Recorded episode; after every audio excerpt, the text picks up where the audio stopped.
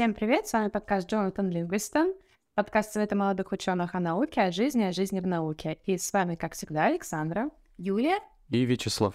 И сегодня у нас в студии замечательный гость Кириллов Игорь Алексеевич, заслуженный профессор МГЛУ, и мы поговорим о криптографии, о его научном пути. Игорь Алексеевич, чем занимаются специалисты в области криптографии? Здравствуйте, дорогие друзья. Специалисты в области криптографии занимаются защитой информации, прежде всего. Александра сразу а, дело, ну, да, сразу по делу, сразу на, на коня, как говорится.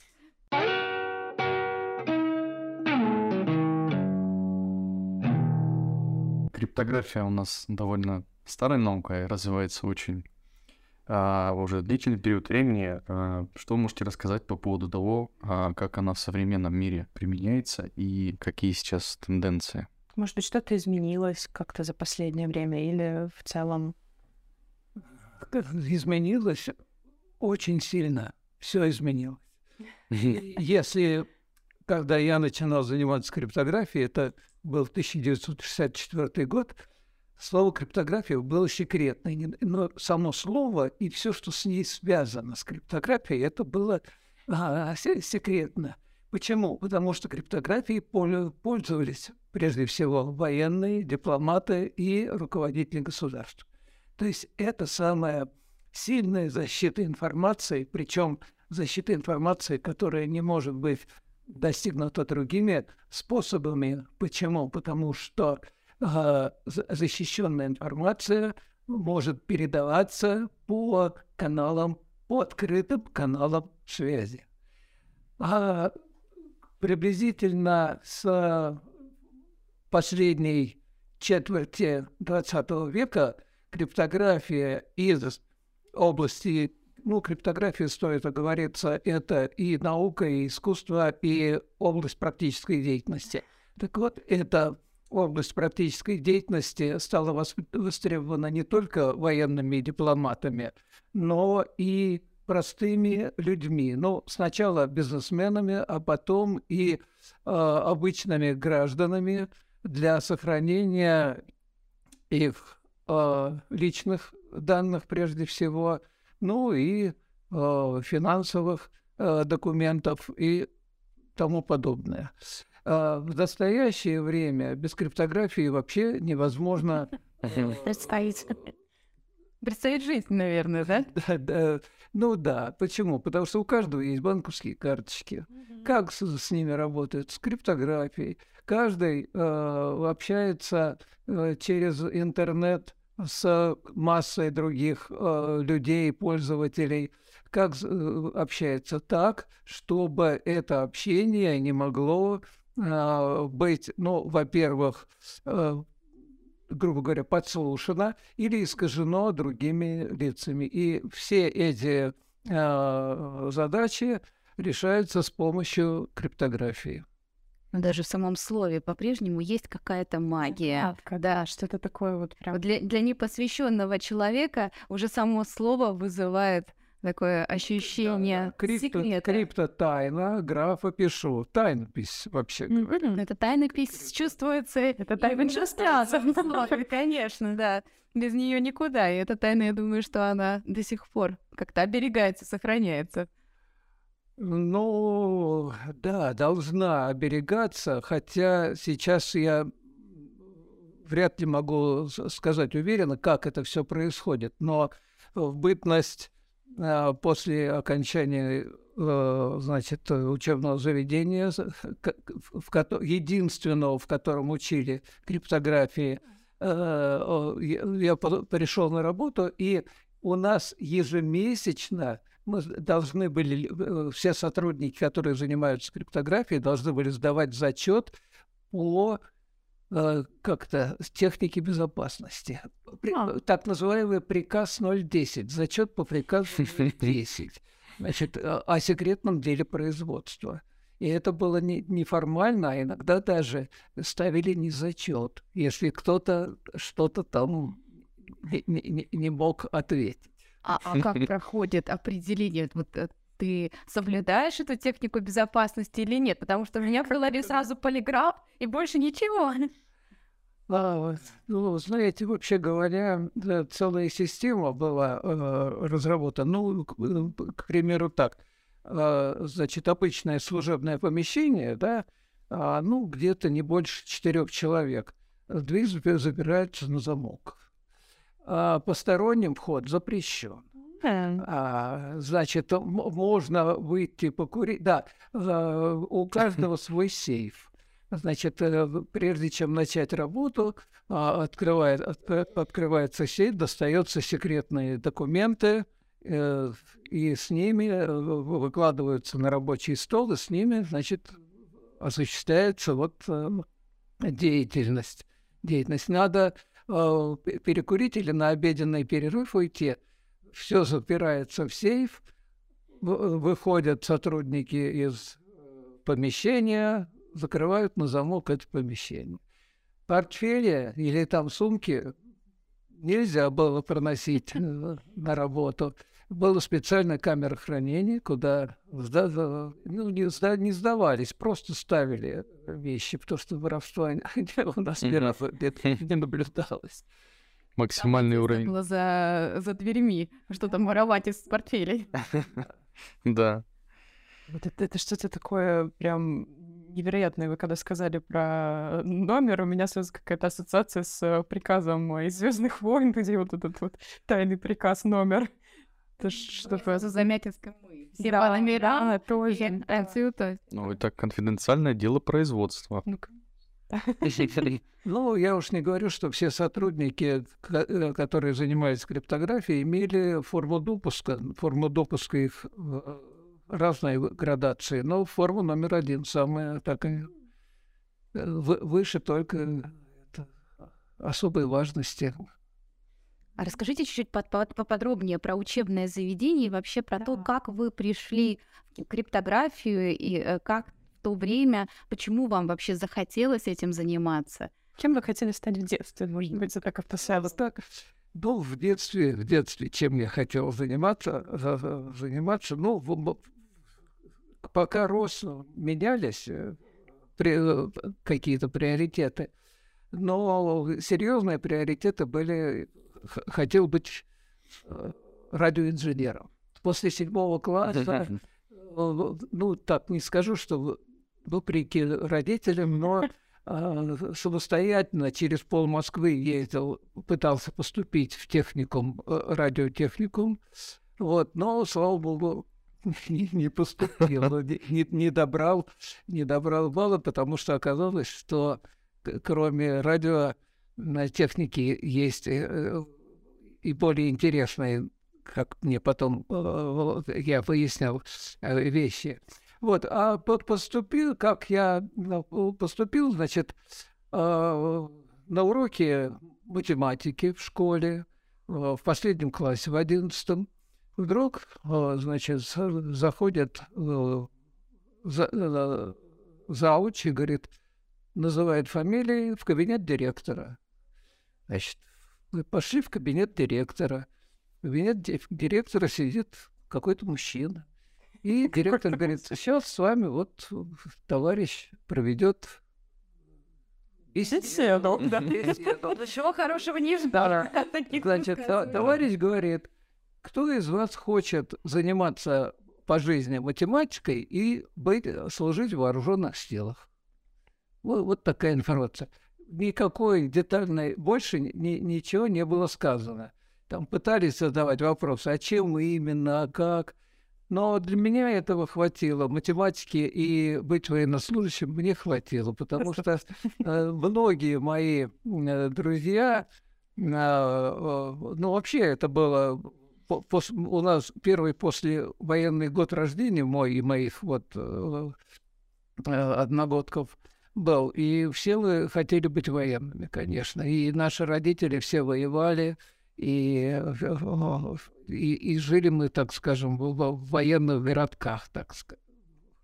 Вот, поэтому я вот пожелал заниматься математикой и быть военнослужащим допустили до, до экзаменов в высшую школу КГБ, так тогда называлось это учебное заведение. а, технический факультет, технический факультет высшей школы КГБ. Этот факультет возник а, вот в той форме, в какой он был в 64 к 64 году, буквально за два года, в 62 году. До того не было такого профессионального, очного, а, специализированного учебного заведения, специ... Э, как это сейчас это называется, специалитет. Вот, специалитета не было до того. А это пять лет обучения. А, да. Был бакалавриат. Да. Вот, и э, более того, значит, э, первый год, первый год мы не знали, я, я по крайней мере, не, не, не знал, чем я буду заниматься. Математикой было. Ну вот как в Ламьязе иностранные языки учат, вот так у нас была математика. Кроме того, была у нас физкультура, и еще ну, ну, был иностранный язык, вот, ну и марксистско-ленинская философия. Ну, а куда без нее? Вот, наверное, все а, а, ну и военные всякие, военная подготовка, да, военная подготовка бывала. Вот. Но математика ежедневно по 4, а то и 6 часов математики. Это до третьего курса. После третьего курса уже специализация пошла. Значит, это уже специальные дисциплины, криптографические, ну, шифры, система шифрования, криптоанализ, э, то есть э, взлом чужих шифров. А что в дипломе было написано у вас? В дипломе э, было написано инженер-математик по специальности прикладная математика. Вот. То есть даже слово это... Да, это, это, этого слова, даже вот диплом я получил в 69 году, в 69 году этого слова не было. Значит, тут, э, да, в 69-м не было. А, но сейчас э, еще хочу сказать. Ну вот уже где-то в 2020 году или там в 2019 мне понадобилось подтвердить, что я не зря работаю на кафедре международной информационной безопасности, что я специалист по, по, по информационной безопасности. Я написал письмо. Это аккредитация. Значит, э, на, на, в свою альма-матер. А, она э, к тому времени э, преобразилась, потому что если раньше это была высшая школа КГБ и четвертый факультет, то а, к тому времени это уже была Академия ФСБ, а в Академии институт ИКСИ, Институт криптографии, информатики, криптографии и э, связи. И, связи. и э, начальник э, этого института, значит, мне ответил, что да, а, инженер-математик по специальности прикладная математика – это специалист по информационной безопасности, по защите информации. Я могла стать специалистом. Я поступала на прикладную математику, поступила, но выбрала филологию. Вот сейчас слушаю и думаю, может быть, я что-то сделала а ты поступала в Академию ФСБ? Нет. Я поступала в другое учебное заведение, но я э, почему-то поступала именно на специальность прикладная математика. На самом деле, ты не ты выбрала филологию, выбрала тебя. Может быть и так. Мне нравится вот та система, а, о которой вы говорите, что, значит, поначалу не рассказывают специальность, mm-hmm. и только к третьему курсу начинаются специальные предметы. Вот мне, как преподавателю, кажется, что на первом курсе, когда э, студент уже говорит, я будущий дипломат или я будущий переводчик, он еще не совсем осознает, кто это и что это. На самом деле у нас, э, ну, по сути, это так и есть. Наши лингвисты, которые на первом курсе, они задаются вопросом, а кто мы? И только к третьему курсу им приходит тайна тайное знание, они понимают, кем они хотят быть. Вот мне кажется, да, у нас... А там не кем хочешь быть, кем ты будешь. Там не спрашивали, там Сейчас, тебя делали кем-то. Вот это тоже, мне кажется, очень хорошее. Сейчас система бакалавриата, конечно, проще в этом плане. Даже примитивнее, к сожалению. Какое, какое слово? Ну, зак- закончить факультет и получить специальность — это одно, а пойти в науку — Да. Вот, э, что сподвигло на написание диссертации? Мы знаем, что вы кандидат технических наук. И что вот повлияло на ваше решение именно в науку пойти? Или тоже человек сказал? Потому что тоже бывает. Иногда говорят, а научный руководитель говорит, ты должен. Да нет, все как прозаичнее. Так. А, Значит, прозаичнее так, что, ну, а, с- после окончания вот этого учебного заведения служба была у меня, ну, военная. То есть я военнослужащий, а военнослужащий в те, в те поры э, обязательно была физкультура три раза в неделю. Значит, вот. И э, на этих фи- физку- летом э, физ- э, физкульту- апофеозом этой фи- физподготовки была спартакиада, там соревнования, ну а зимой там на лыжах. Так вот, на соревновании э, вот этой спартакиады летней я вс- вс- встретил своего знакомого, однокашника, которого давно не видел. Говорю, Алик, что-то тебя не было давно видно. А я, говорит, в аспирантуре учусь. Говоришь, так, Алик уже в аспирантуре, а у меня красный диплом, и я еще не в аспирантуре. Но у меня другие были э, приоритеты, у меня другие были интересы. Я э, после окончания вуза э, очень активно занимался спортом, так скажем. А каким видом спорта? Спортом занимался, такой был вид спорта раньше, туризм. А. Такой вот вообще. А вообще он классифицировался там водный туризм, пешеходный туризм, горный туризм, зимний туризм. И то есть по таких подразделов было много. Значит, и вот э, в, в- в горном туризме самое большое мое достижение, ну не мое, а с командой, конечно, с командой буревестника мы заняли в 1972 году первенство Москвы, то есть в, в- в классе горных путешествий. Это у нас на Тяньшане э, э, было э, путешествие наше. Вот. А в 1973 году в классе такой э, зимний горный туризм, да еще на лыжах. Вот, вот тут у нас не было равных в этой, в этой категории вообще ни- никто зимой на Алтай не ходил Да еще на лыжах. выше уровня леса, когда даже костер нельзя развести, а температура ниже 30 градусов.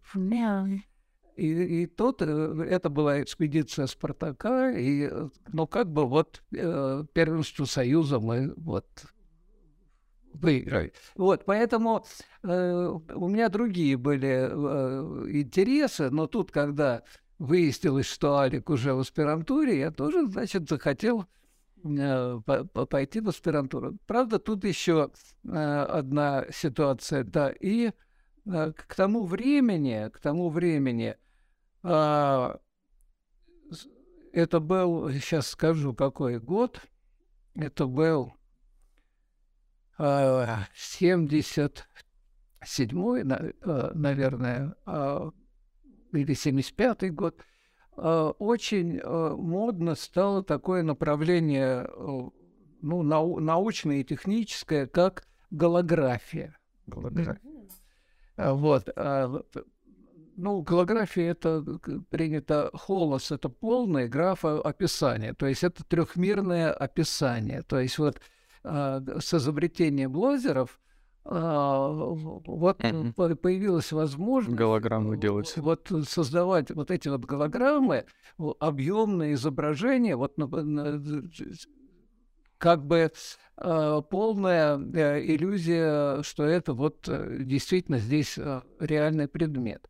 Но э, у этой голографии э, использование лазер- лазеров э, как бы м, предполагало, э, или из, использования лазеров э, легко было получить когерентное излучение, согласованное световое из- излучение. А на этой основе можно было а, д- думать, как применить для создания а, вычислителей параллельных, не последовательно, как значит, вот э, принято, хотя там шина там 32-битная или 64 64 да, понятно какая. Так вот, а можно было значит, э, пытаться параллельно обработать информацию. Почему лучше один раз увидеть, чем сто раз услышать? Потому что слышим мы по одному каналу, а видим мы параллельно обрабатываем эту информацию.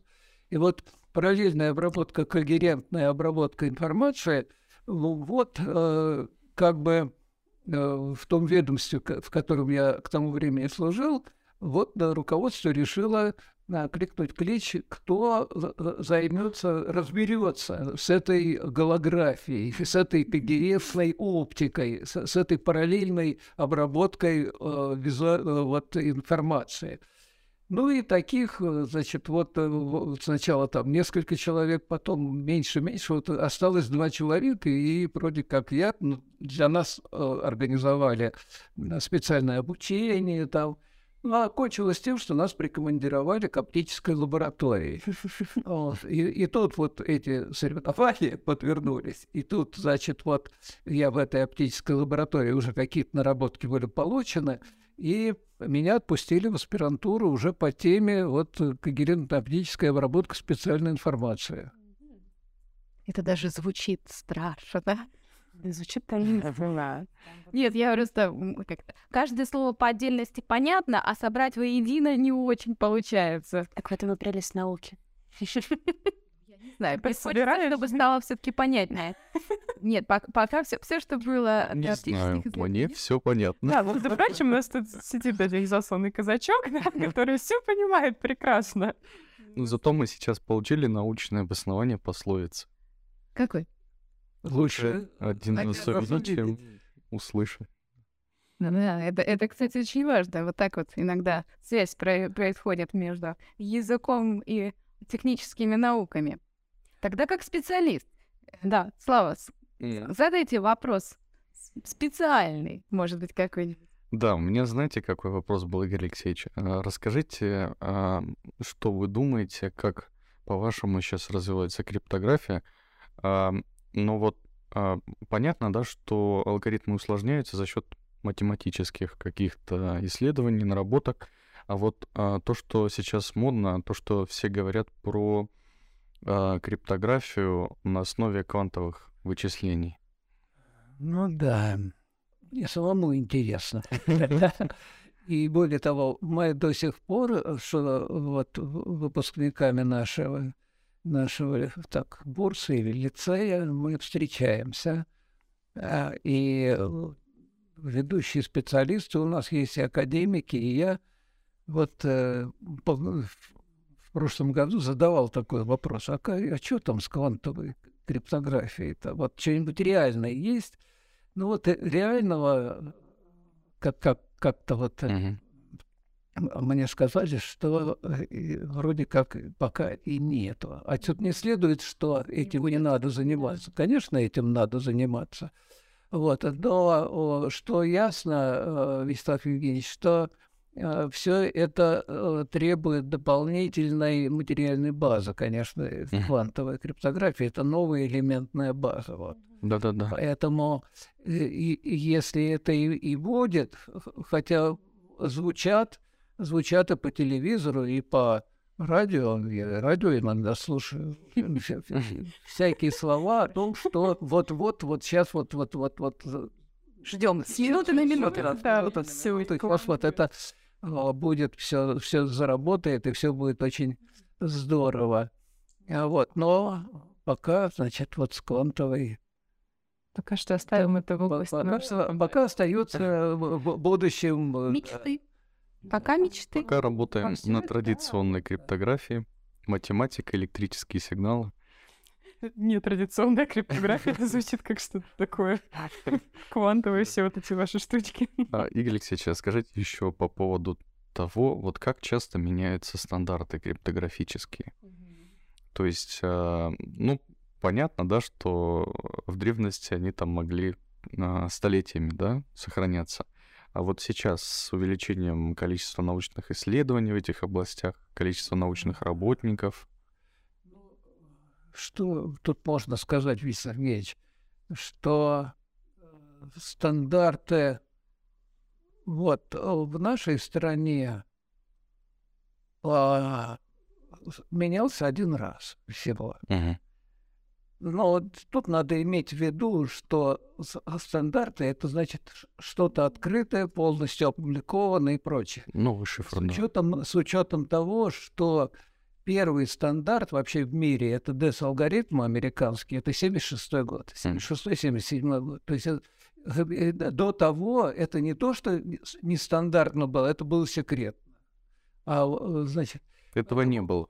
Это да. Не сказано, значит, не было. Да, поэтому э, стандарты меняются нечасто. И у американцев вот DSIS сменился вот и, и, и вроде бы и вроде бы да.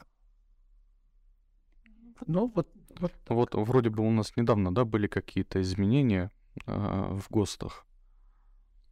А, какой-то из шифров, который стоял на, так сказать, использовался а, в связи с последними разработками в области математики, его надежность э, немножечко сократилась. Э, Ну, переоценка-то идет постоянно, да, и более того, если говорить о криптографии с открытым ключом, то а, не доказана стойкость. Если вот классическая криптография, симметричная, там, по крайней мере, стойкость доказана, и стойкость в- базируется на производительности ЭВМ.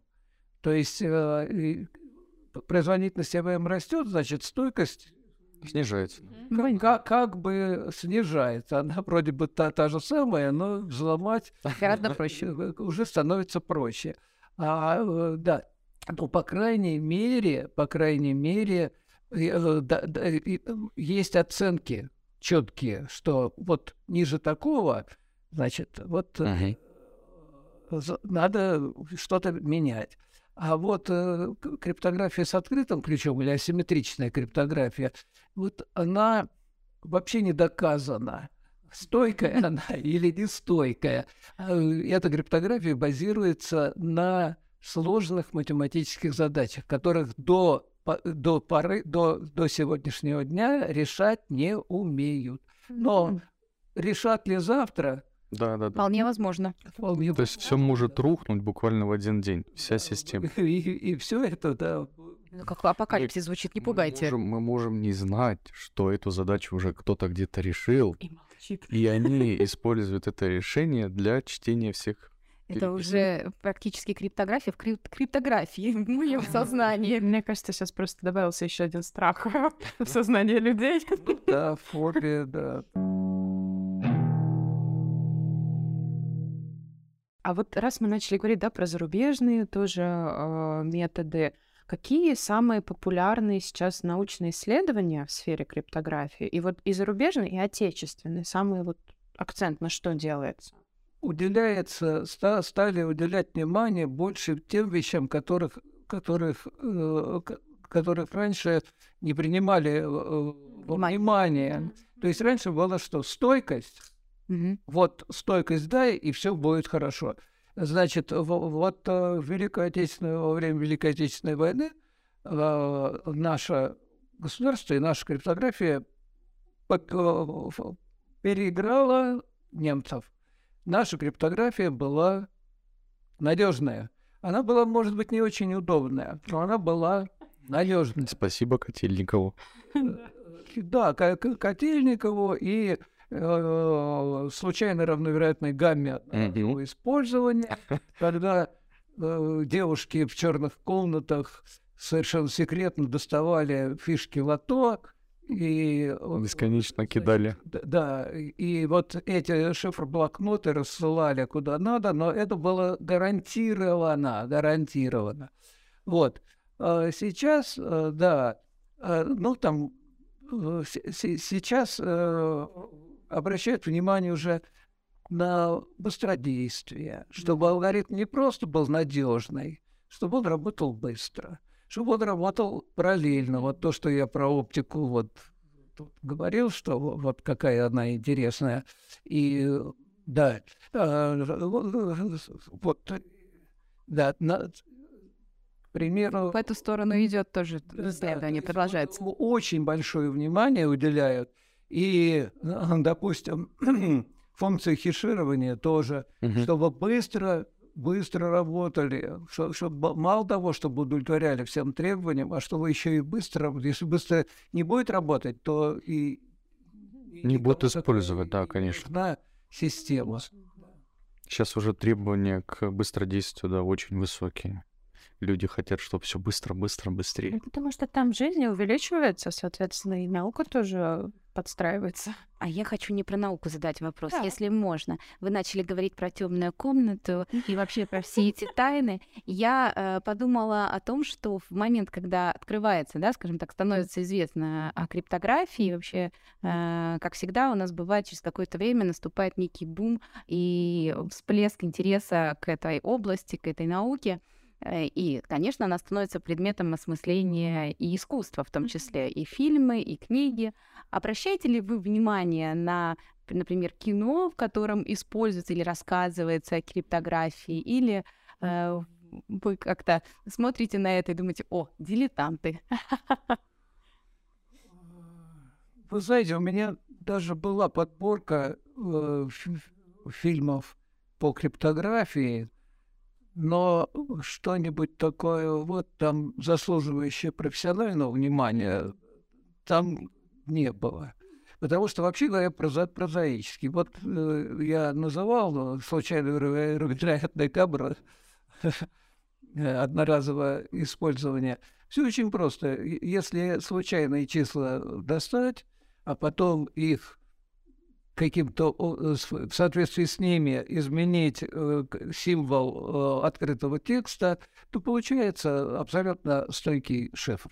Э, Вот, и, и, и никакой тут мистики нет. Или э, современное асимметричное э, шифрование.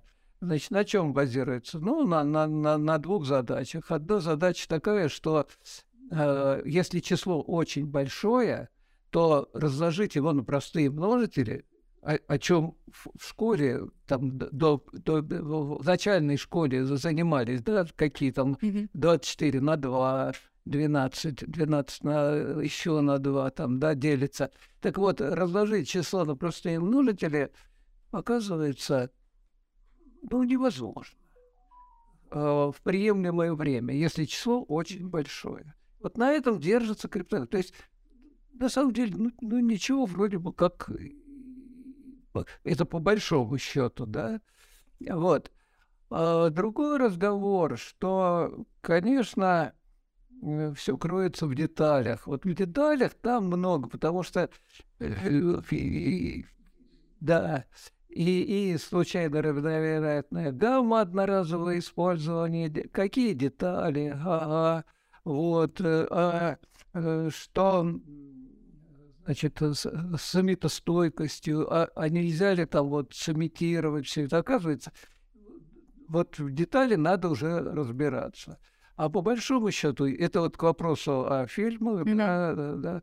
Все, все это интересно, да, все это представляет э, интерес, да, но вот. Ну, для практиков это, конечно, кажется все так очень слишком упрощенно, да, вот то, что снимают фильмы, пишут книги, но э, для литераторов, для писателей это, наверное, да Винчи, вот был фильм, да, да, да, вот. э, Это большая да, база. Вроде бы там тоже все вокруг криптографии, там, да. А, а какой фурор произвела книжка в массовом сознании? Да, да. Потому что до этого практически не писали, не говорили. тай- тайное знание. Да, да, да, да, да, приобщиться к тому, что доступно далеко не каждому. Очень хочется быть включенным в какое-то общество, которое закрыто. Фотография. Что-то такое, поэтому таинственное. Игорь Алексеевич, раз уж э, мы говорим про науку, э, я помню, вы говорили про лингвистическую постоянную. Можете рассказать немного про нее? Могу рассказать э, про лингвистическое постоянно. Значит, э, от, отцу, э, начну издалека, а, из Америки. А, нет, не из Америки, а из, из-под Одессы. Это ближе. Поближе, да. Значит, э, американский э, криптограф Фридман, уроженец значит, Явно не Российской империи, значит, с родителями уехал в Штаты, там закончил биофакультет э, биологический, вот, а потом занялся криптографией. И вот он разработал э, метод криптоанализа, вскрытия одной интересной системы шифра Виженера. Вот, эм, э, значит, э, да. И э, сказал, что написал, что это вот этот самый показатель, этот Фридмана, это самое выдающееся достижение, которого он достиг. Хотя у, него достижений очень много. А достижение-то очень простое. Какое достижение простое? Если подписать два осмысленных текста друг под другом и э, начать считать со, э, со, совпавшие вертикальные парочки букв, то окажется частота встречаемости э, вот этих вот парочек, она превышает, а, превышает а, ситуа любые ситуации с не э, с последовательностями неязыковыми. Ух ты. Причем это в два раза приблизительно. Так.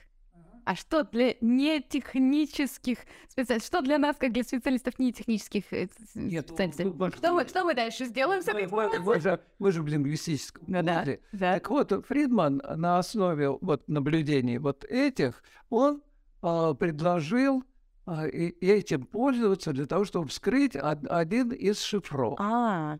И успешно, ну, до Фридмана и, и до Фридмана предлагали, но он, значит, вот э, довел это до, э, до, до четкой научной постановки задачи и для ее полного, до ее полного решения. Там был еще один очень интересный человек, Чарльз Бэббидж, который изобрел... Не слыхали? Знакомое имя. Да, про Чарльза Бэббиджа и Аду Августу э, Лавлейс, дочь лорда Байрона, жену лорда Лавеласа, Лавлейса у которой было там вроде бы пять детей, и неважно, а она э, придумала язык программирования для еще не созданной э, универсальной э, вычислительной машины э, Бэббиджа, Чарльза Бэббиджа. Вот, так, э, ну, Бэббидж тоже этот шифр взломал, но э, не было опубликовано, потому что пришлось на период 1854-55 год. Это была Крымская война, где англичане использовали этот шифр. А Бэббидж вскрыл этот, взломал этот шифр, и ему как бы не разрешили... Намекнули, что не надо. Публиковать. И, то, и оставили это для Фридмана. Значит, вот, а Фридман это сделал. Значит, получается так. Берем случайную последовательность, другую случайную последовательность текста, смотрим, как э, повторяются. Ну, у отечественных криптографов это называется э, вертикальные нулевые биграммы, так скажем. Вот. А запомнить. Да. А значит, если это тексты открытые, там частота в два раза больше. Вот на, на этом вычитается, гамма снимается, и дальше раскручивается. Вот. А мне э, с профессором Кругликовым, у нас в университете долгое время преподавал математику профессор Кругликов Борис Михайлович. Мы с ним служили, значит, вот по криптографической части, и э, пришли совершенно э, случайно, ну, а все случайно, конечно, что можно сравнивать не только буковки, которые, значит, вот в двух текстах mm-hmm. подписаны, а вот взять и э, слова заменить на какие-то символы. Ну, допустим, э, криптографические коды, еще есть такое понятие, когда, э, значит, каждая э, слова в языке, и, ну и знаки препинания, э, заменяются на последовательность обычно э, из четырех или пяти э, символов либо буквы, либо числа.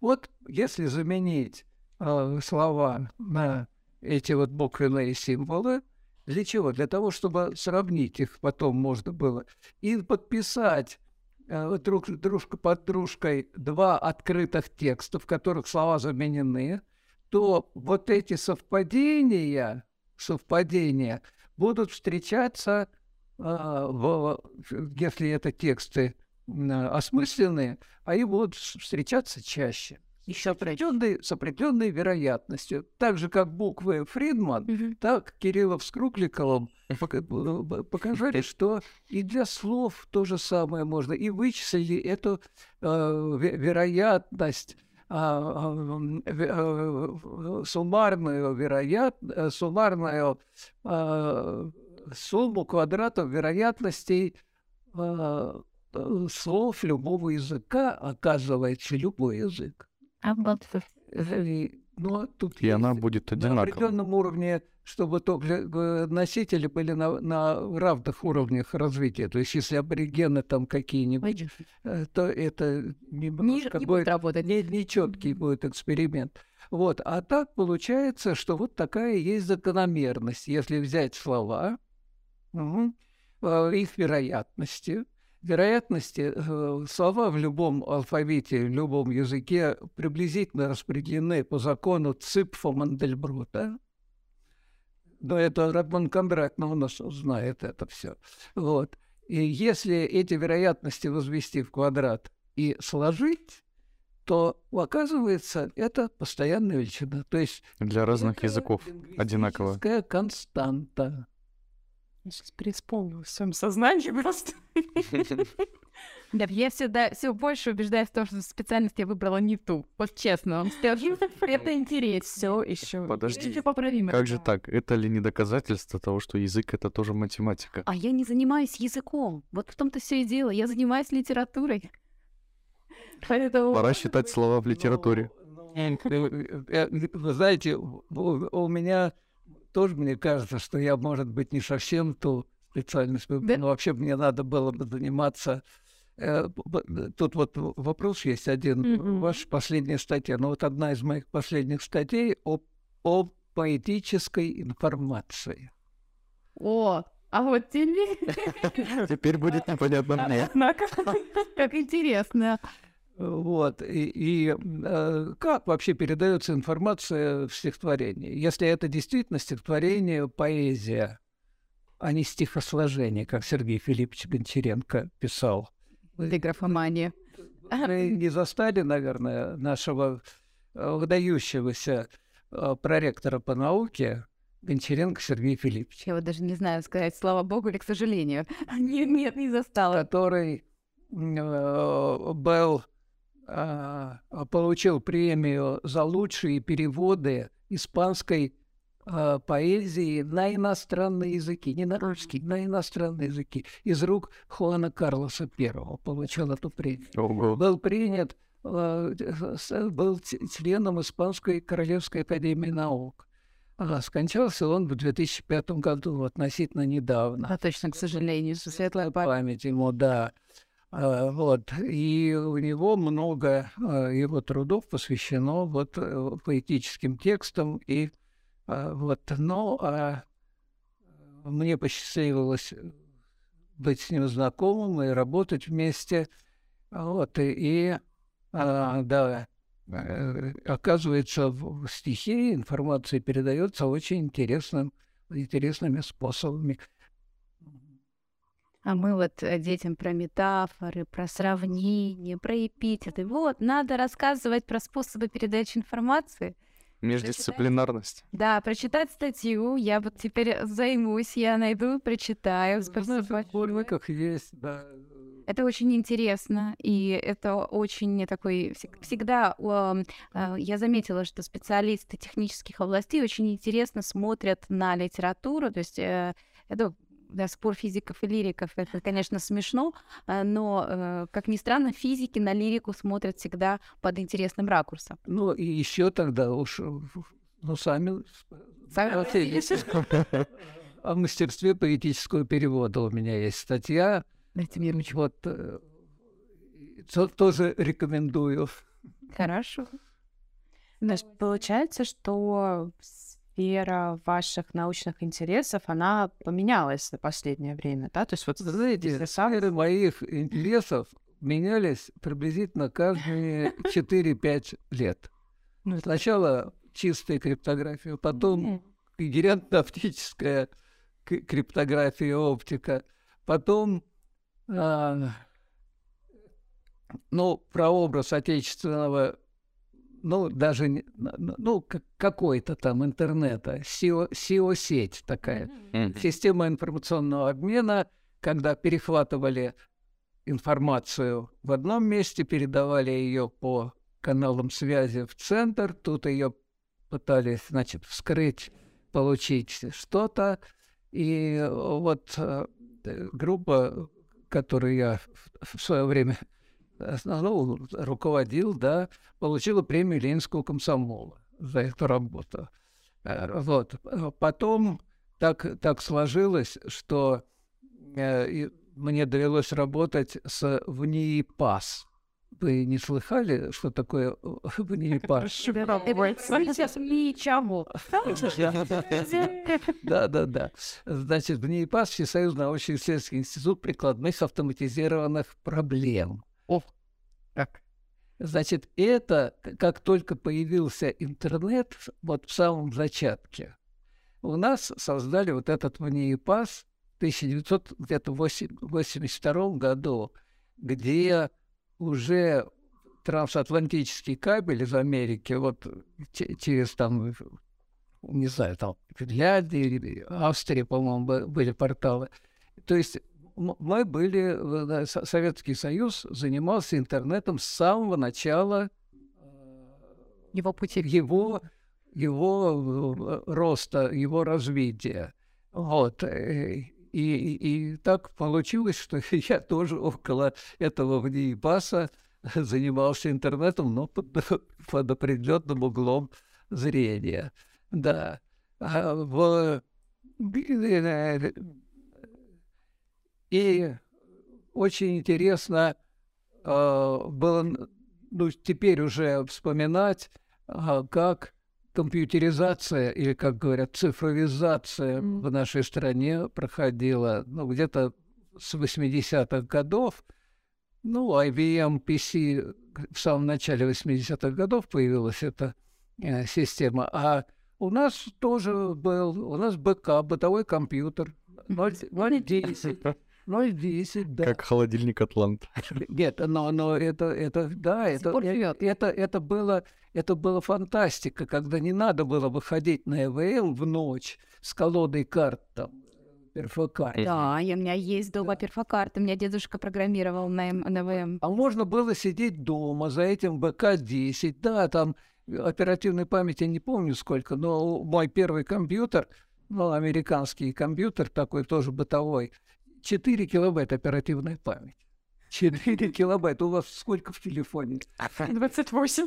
Нет, это не оперативно. Э, Нет, это не килобайты, а это, ну, там, Гигабайт. да, Прям 8, наверное. 4 или 8 Четыре или гигабайта, восемь. да. Оперативная.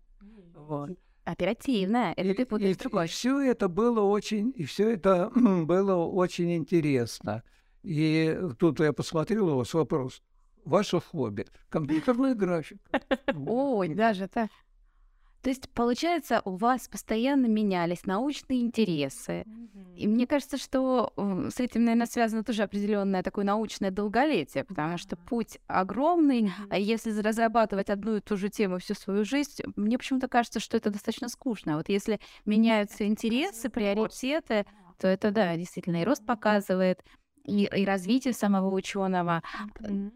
Ой, вы, вы- такие слова громкие говорите, что мне даже становится неловко. Мне просто было интересно. Мне Ну, просто... не пугало. То есть вот менялось время, появлялись компьютеры, интернет и все остальное. Да, да. Очень интересно было. ездил в метро и, и- изучал чи- читал. Какая прелесть. Почему не все так? Просто до сих пор некоторых людей это пугает, к сожалению. Мы знаем, что помимо преподавания в МГЛУ вы являетесь член-корреспондентом Российской Академии Естественных Наук, имеете свыше 50 печатных трудов, а, награждены нагрудными знаками «Изобретатель СССР» и почетный работник высшего профессионального образования Российской Федерации. Так вот, поделитесь с нашими слушателями, как вы успеваете связывать преподавательскую, учебно-методическую и научную деятельность. Мне кажется, что я сейчас могу ответить э, за нашего гостя. Мне интересно. совершенно верно. Совершенно. Мне интересно. Мне это было все интересно. Мне это было интересно. А сейчас продолжает ли это интересовать? Да. К сожалению, вот наши слушатели не увидят горящие глаза. И вы-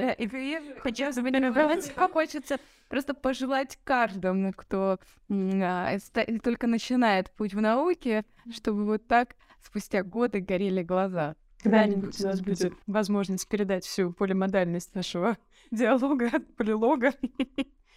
Ай, ну что, перейдем ли мы к лиц вопросам?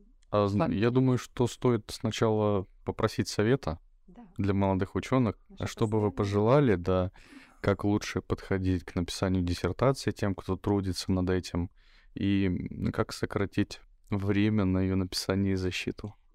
Самое главное, как это очень прагматично. Да, вопросу. абсолютно. Как физик. У нас, Нет, у нет. нас про поэзию, про интерес, про Надо- вдохновение. Да, про вдохновение. Именно даже вот не мотивация, а вот где найти вдохновение? Можно я вам притчу расскажу? Замечательно. Ну вот э, года два назад, может быть, три, я уже фамилию забыл, студент закончил наш, э, значит, институт, наш курс, уже бакалавриат, подошел ко мне и говорит, пожелайте мне чего-нибудь вот в жизни, вот чего вы мне могли бы пожелать.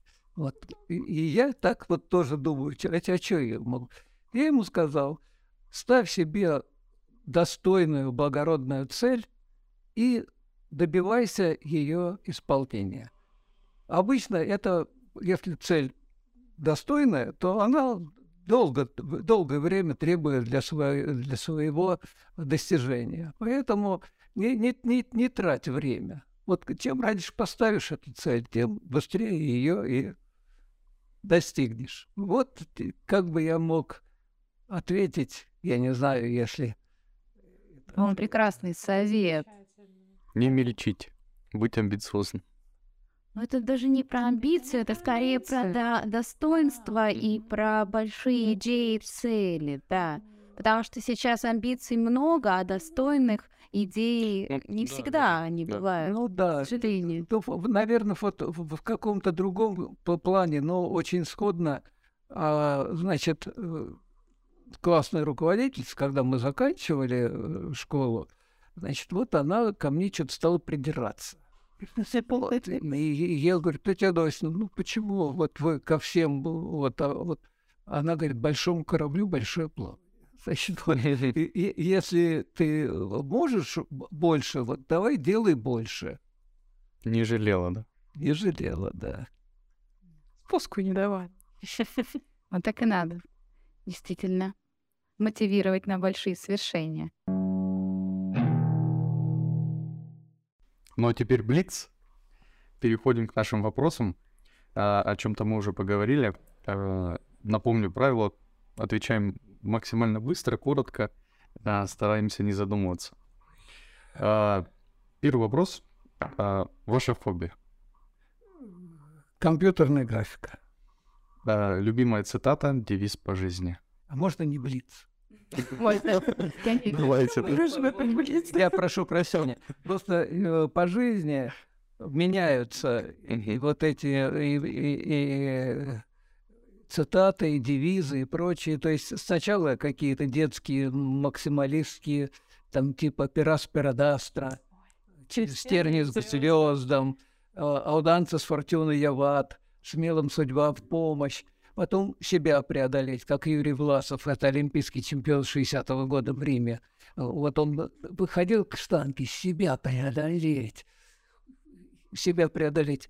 Марафон я бегал, мне хотелось себя преодолеть. Вот в зимний поход ходил, хотелось себя преодолеть и прочее. А последнее время, знаете, какое? Это гадкое слово «халява». Вот у меня убеждение почему-то, что все наши беды от того, что халявщиков много. Что надо работать по жизни, надо вкладываться. А если на халяву, то, ну тогда вот и будет вот ка- такая вот ерунда всякая. Вот, извините, что я вот... э, Мне кажется, очень полно, очень понятно. Это то, что нужно, да. А, Следующий вопрос. Последняя прочитанная статья или книга? Э, Ну, статья э, это Масленникова Михаила Евгеньевича «Л- «Логарифмические подстановки». Это к вопросу об чтобы убыстрять алгоритмы криптографические. А Вот. художественную литературу вы читаете?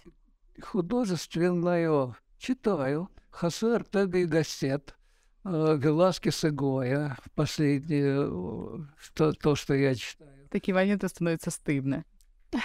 Еще вот э, недавно взял книжку «Любовь и математика». Но какой-то у меня вот немножко осадок неприятный, потому что автор э, Френкель Эдуард, это иммигрант из э, нашей страны, который здесь выучился. Ну, там сложная судьба, но уже какой-то вот осадок не очень А приятный. что, книга и про его судьбу или про... Нет, про математику книга, но там аннотация, там предисловие. Авторская позиция видна. А, через строчки. Э, э, не- Или мне это кажется. Но это взгляд уже читателя. Как, восприятие, какой диалог состоялся, такой состоялся. Так. Какой последний просмотренный фильм? Чебурашка. Чебурашка. Последний, вот вы... Очень понравился. А можно нескромный вопрос? А вы ходили в кино В кино. с внуками? В кино, да. А, Последнее проведенное исследование. А, Ну, вот все, что связано вот с поэтической информацией, вот. И какие у вас планы на будущее? планы на будущее. Ну, вот сейчас у меня средняя внучка заканчивает школу. Вот чтобы у нее все хорошо было, мы с ней занимаемся математикой. Лучше репетитора, наверное, не найти. И напоследок самый важный вопрос. а, Мы его задаем всем гостям. Что для вас значит наука? Ну, вот тут меня уже как бы предвосхитили. Ну, интересно, интересно. Э, Жить интересно. Вот как оно все устроено, вот э, почему так, вот э, откуда это следует. И не просто э, почему, а еще хочется что-нибудь сделать, чтобы оно заработало. Как внутренний ребенок, который никогда никуда не уходит, а задает бесконечные вопросы. Спасибо большое за потрясающий разговор, за ваш свет, за ваш энтузиазм, за ваш оптимизм. А, И мне вот в свою очередь хотелось бы а, хоть чуть-чуть перенять вот такого взгляда на мир, на жизнь, потому что э, об этом можно мечтать, и это можно желать. Поэтому спасибо вам большое. А, И спасибо за вклад в науку. Пусть мы и некоторые из нас из других областей, и, наверное, это в полной мере не можем оценить, но а, то, о чем вы сегодня говорили, а, заставляет э, просто еще раз задуматься, переосмыслить то, чем ты занимаешься, и понять вообще, с какой стороны стоит подходить к своей сфере исследований. Поэтому спасибо вам огромное. Спасибо вам. вы Спасибо. Пришли к нам, мы очень рады. И на этом заканчиваем наш подкаст. С вами, как всегда, были Александра Юлия, И Вячеслав. и наш потрясающий гость Игорь Алексеевич Кириллов. Спасибо огромное. спасибо. Спасибо вам.